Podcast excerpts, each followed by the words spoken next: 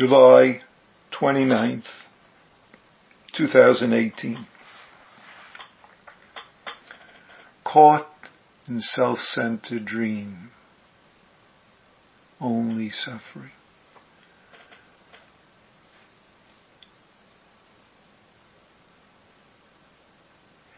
In a way, there's a certain duplication there. As soon as we say self-centered dream, that's caught. The self-centeredness is what makes the caught. Saying caught, we could say just plain caught in a dream.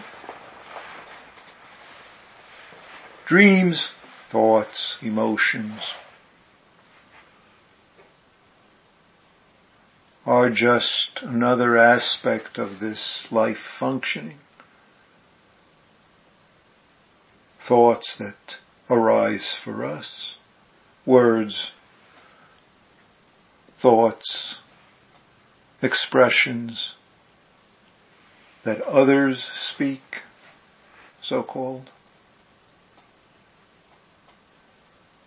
are just more arising and yet whether we say self or we say others, that's already beliefs we have about it.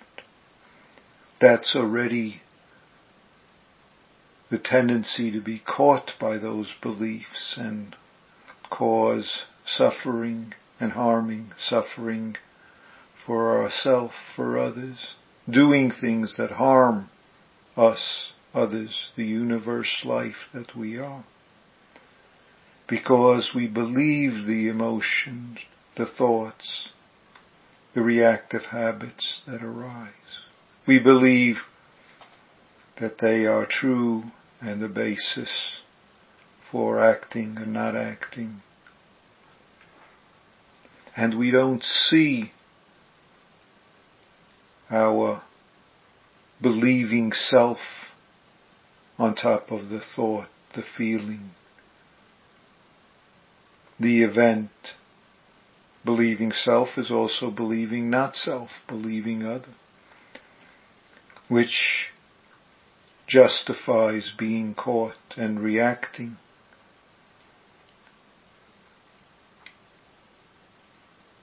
That's the holding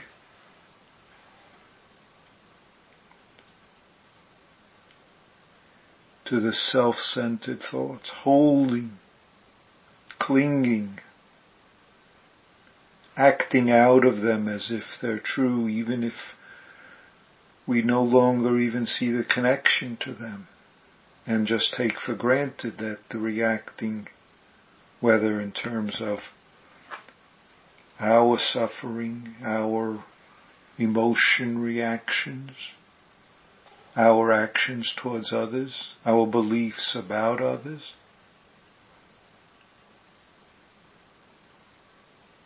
That's the holding. That's the reason it's important to notice and practice. Make the practice effort that's appropriate when we notice what we're believing, what we're holding, what we're saying as if it's true. We're not in charge of what arises inside outside. If we want to say, we could say that's cause effect. If we want, we could say that's ongoing changing.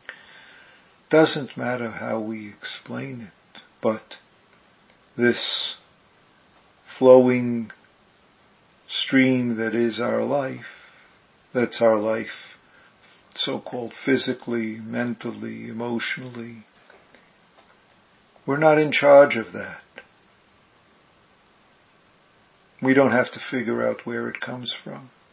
We do know, of course, that our actions, physical, mental, emotional, have consequences in that stream.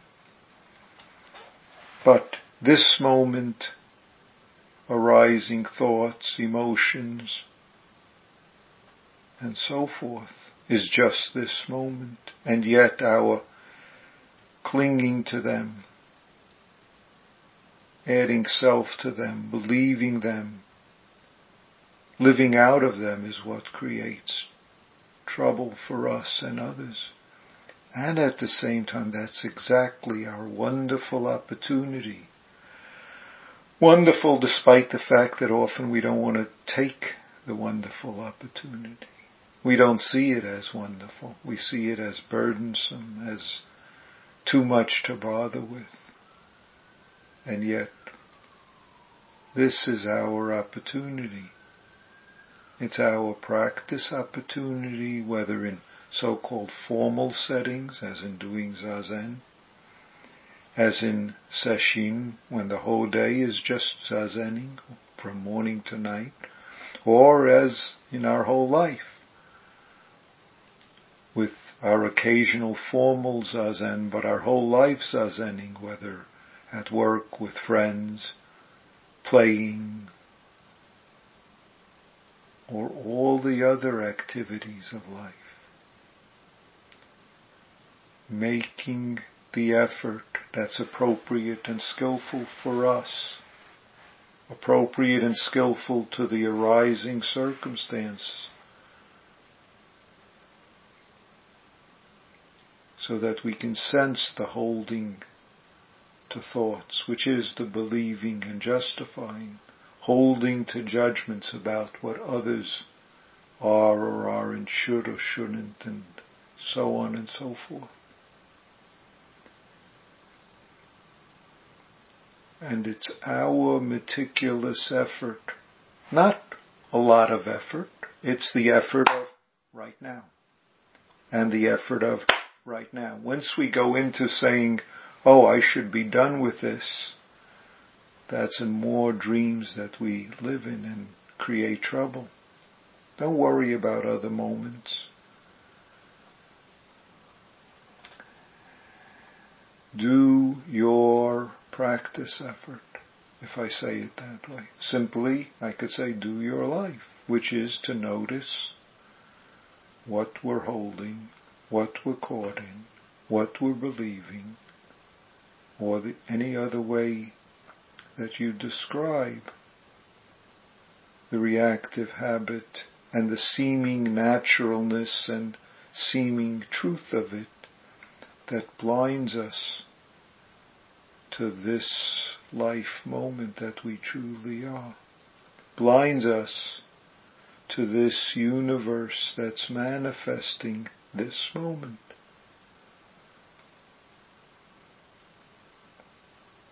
So,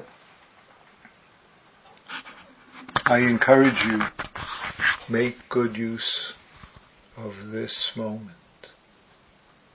Be the joyous life that you are. Be the joyous life that you encounter in all directions. Thank you.